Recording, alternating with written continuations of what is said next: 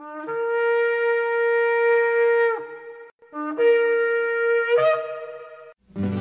I've had enough of this world and its pleasures. I will arise and go forth to the house of my Yah. I will arise and go forth to the house of my Father. I will arise and go forth to the house of my Yah. House of my Yah.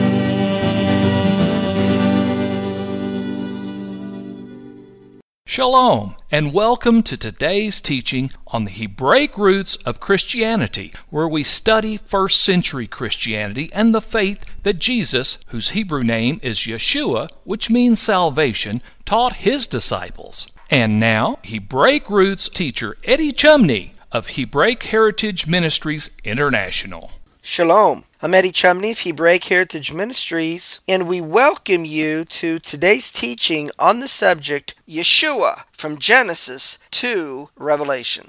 This is part 24 of the series. Let's continue to look at this pattern that how it did happen when the children of Israel came out of Egypt is how it will happen in the end of days with the uniting of the 12 tribes of Israel during tribulation times. Historically, Pharaoh didn't acknowledge the God of Israel. In Exodus chapter 5 verse 1 it is written, "And afterward Moses and Aaron went in and told Pharaoh, thus says says the Lord God of Israel, Let my people go. But Pharaoh replies in Exodus chapter 5, verse 2, and said, I know not the Lord, neither will I let Israel go. Redemption is revealing to the people of the God of Israel and to the world who the God of Israel is. Exodus chapter 14 and verse 4, it says, And I will harden Pharaoh's heart that the Egyptians may know that I I am the Lord. Exodus chapter 14, verse 18. And the Egyptians will know that I am the Lord. In Ezekiel chapter 39, verse 1, it says, Son of man, prophesy against Gog. Ezekiel 39, verse 6, it says, I will send a fire on Magog. Why? That they may know that I am the Lord. Ezekiel 39 and verse 7, So will I make my holy name known in the midst of my people Israel. And it goes on to say, and the heathen will know that I am the Lord. You see, historically, Egypt is going to know who is the God of Israel, but at the same time, the people of the God of Israel are knowing who their Redeemer is. In Exodus, in chapter 3 and verse 13, Moses said to God, Behold, when I come to the children of Israel and say the God of your fathers has sent me unto you, and they will say to me, What is his name? What shall I say unto them? And God said to Moses, I am that I am. And he said, You shall say to the children of Israel, I am has sent me unto you. Verse 15 God moreover said unto Moses, You will say unto the children of Israel, The Lord God of your fathers, the God of Abraham, the God of Isaac, and the God of Jacob, has sent me unto you. This is my name forever, and this is my memorial unto all generations. So the children of Israel wanted to know who is the one that is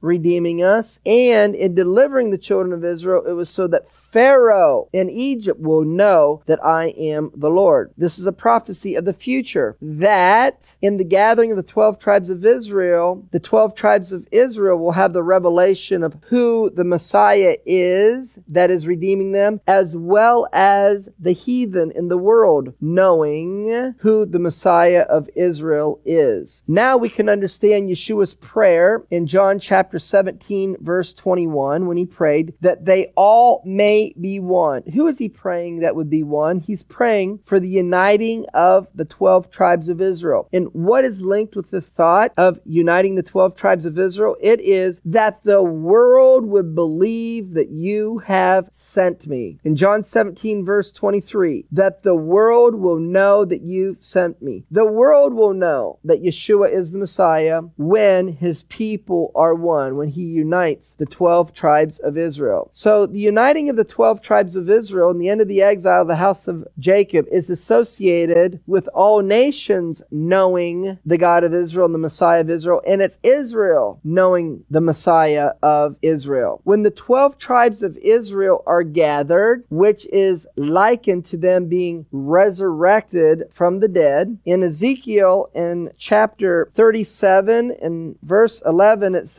These bones are the whole house of Israel. Then it goes on to say in Ezekiel in chapter 37 and verse 12, Prophesy and say unto them, Thus says the Lord God, Behold, O my people, I will open your graves and cause you to come up out of your graves, and I will bring you into the land of Israel. That exile is associated with being dead and being in your graves, the dry bones of Ezekiel chapter 37.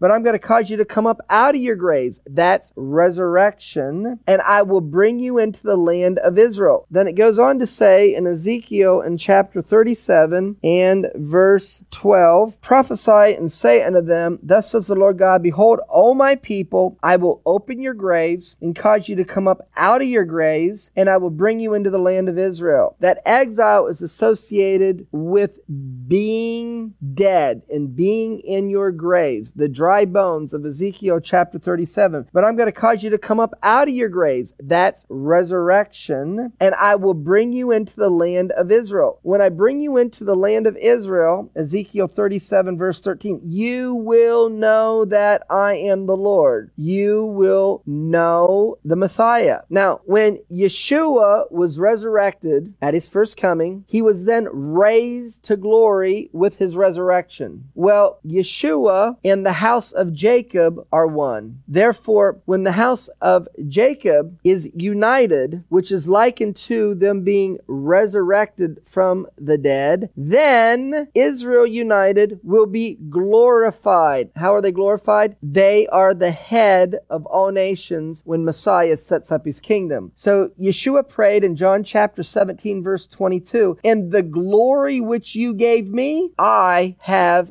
given them. Redemption is the sanctification of the name of the God of Israel. In the book, The Messianic Idea in Israel by Joseph Klausner on page 238, he writes, The redemption itself is but an act of mercy or compassion which the Lord does for his people for the purpose of sanctifying his name. Let's see how when the 12 tribes of Israel are united, it's associated with sanctifying the name of the God of Israel or sanctifying the name of Yeshua the Messiah. In Ezekiel in chapter 38 verse 18, it is written, and it will come to pass at the same time when Gog will come up against the land of Israel. Verse 22, I will plead against him with pestilence and with blood. That is associated with the judgments that came upon Egypt and with great hailstones, fire and brimstone. And as a result, Ezekiel chapter 38 and verse 23, I will magnify myself and sanctify myself and I will be known in the eyes of many nations, and you will know that I am the Lord. Historically, the God of Israel delivered his people with signs and wonders. In Exodus in chapter 3 and verse 20, it is written, And I will stretch out my hand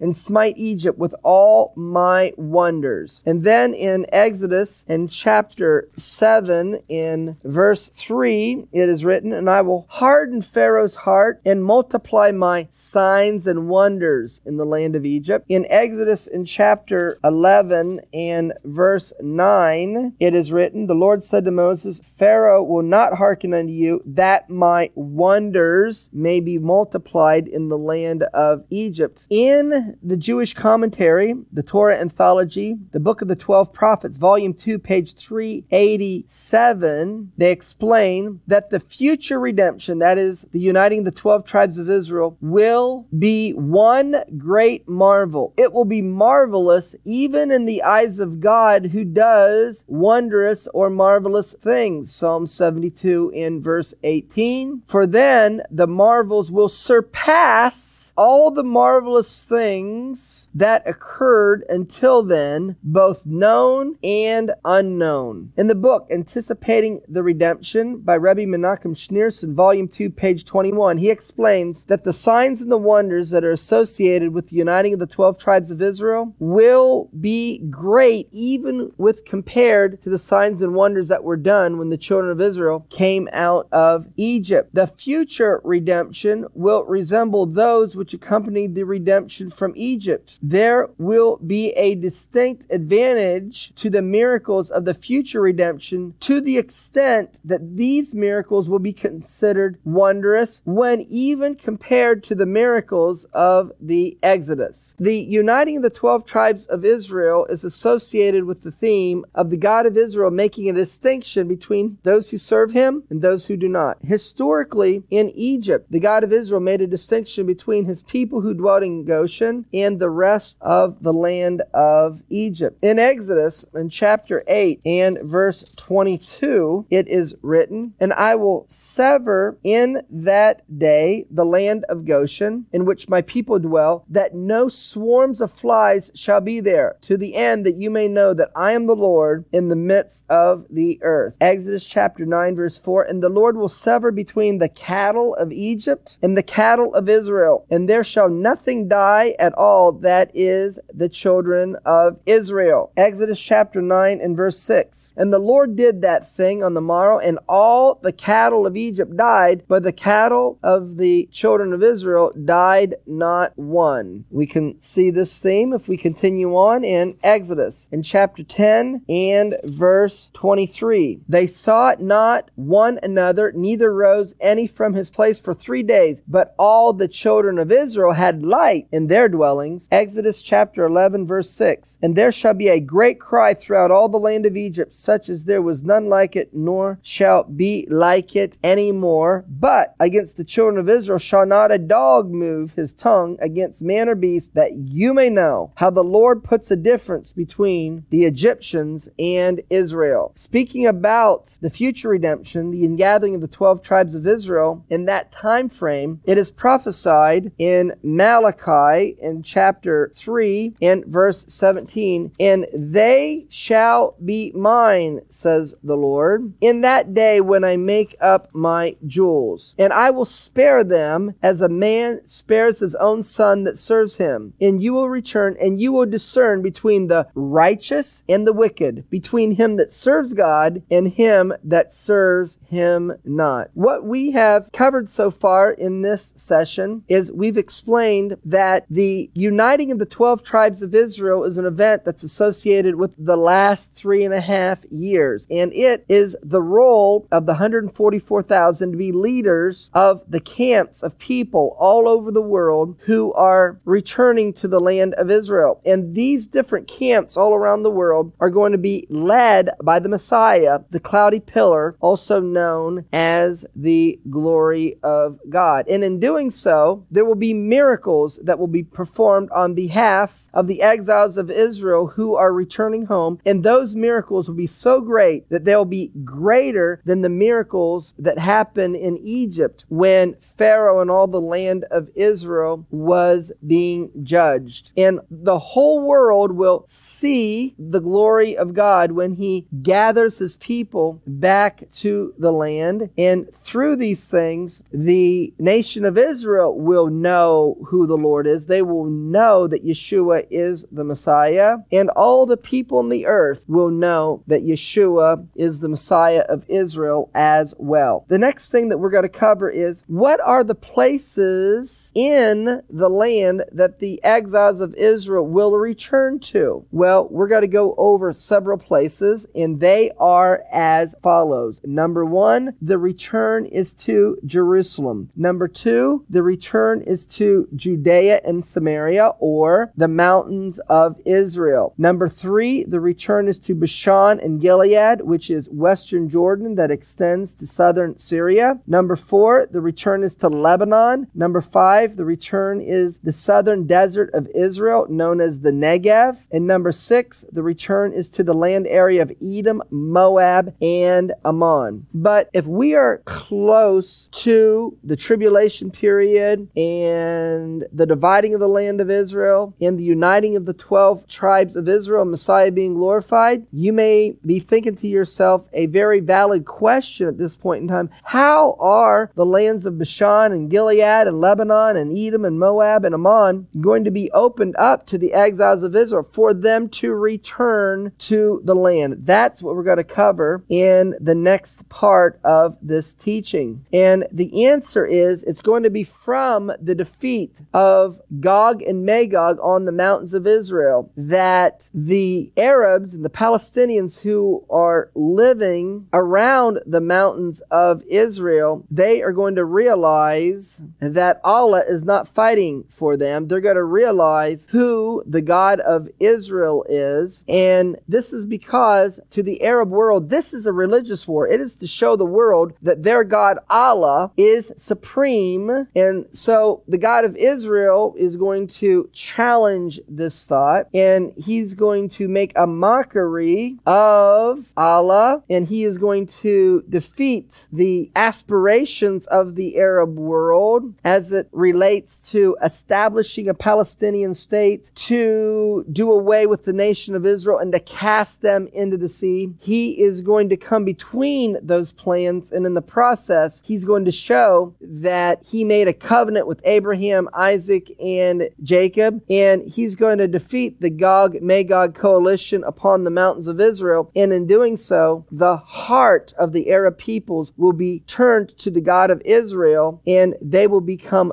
friendly and welcoming the exiles of Israel to those lands. This is what we're going to understand next in the teaching. There is a fleeing from exile to Jerusalem. Jeremiah chapter 50 and verse 16 it is written, For fear of the oppressing sword that comes upon Babylon, they will turn every one to his people and they shall flee every one to his own land. And then it says in Jeremiah chapter 51 and verse 50 You who have escaped the sword, go away, stand not still, remember the Lord afar off, and let Jerusalem come to your mind. So there's a fleeing to Jerusalem. Next, there's a fleeing to the mountains of Israel. This is Ezekiel in chapter 37 and verse 22, which says, I will make them one nation in the land upon the mountains of Israel. The one nation is the uniting of the 12 tribes of Israel, and a place of the unification is upon the mountains of Israel. The mountains of Israel are the mountains of Judea and Samaria, which extends into Jerusalem, and this is where the God of Israel is going to unite the exiles of Israel. From Micah in chapter 7 and verse 14, it says, Let them feed on Bashan and Gilead as in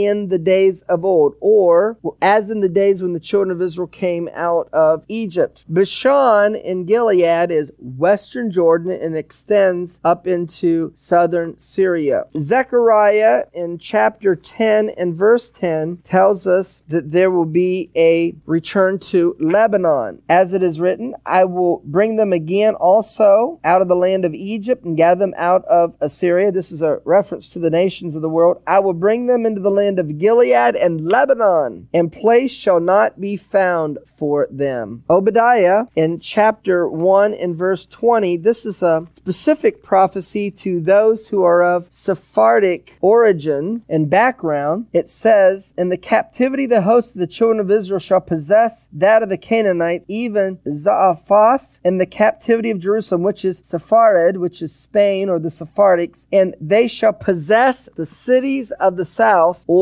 the southern desert of Israel, the Negev. And then finally, Daniel in chapter 11 and verse 41, it says, He will enter into the glorious land and many countries will be overthrown, but these will escape out of his hand, even Edom, Moab, and the chief of the children of Ammon. So this is western Jordan that extends down into the Red Sea. Now remember, there's a prophecy in Isaiah chapter 28 and verse 15 that the leaders of Israel will be making a covenant with death. I believe this is a reference to a covenant or an agreement to establish a Palestinian state. When this happens, there will be a rebellion in the land of Israel by those who are opposing the creation, the establishment of a Palestinian state. But in order for the nations of the world to enforce the Palestinian state, they're going to want to remove Jews out of their homes, Jews who are living in the mountains of Israel or the West Bank. And this is one of the issues of the day of the Lord or the tribulation period. Because speaking about the day of the Lord in Joel chapter 1, verse 15, and Joel chapter 2, verses 1 and 2, it says that in the day of the Lord, Joel chapter 3 and verse 6, that the children of Judah and the children of Jerusalem have you sold to the Grecians that you might remove them far from their border. The children of Judah and Jerusalem are being removed from their borders during the day of the Lord, and they're being sold by the Grecians. This is a reference that the nations of the world want to establish a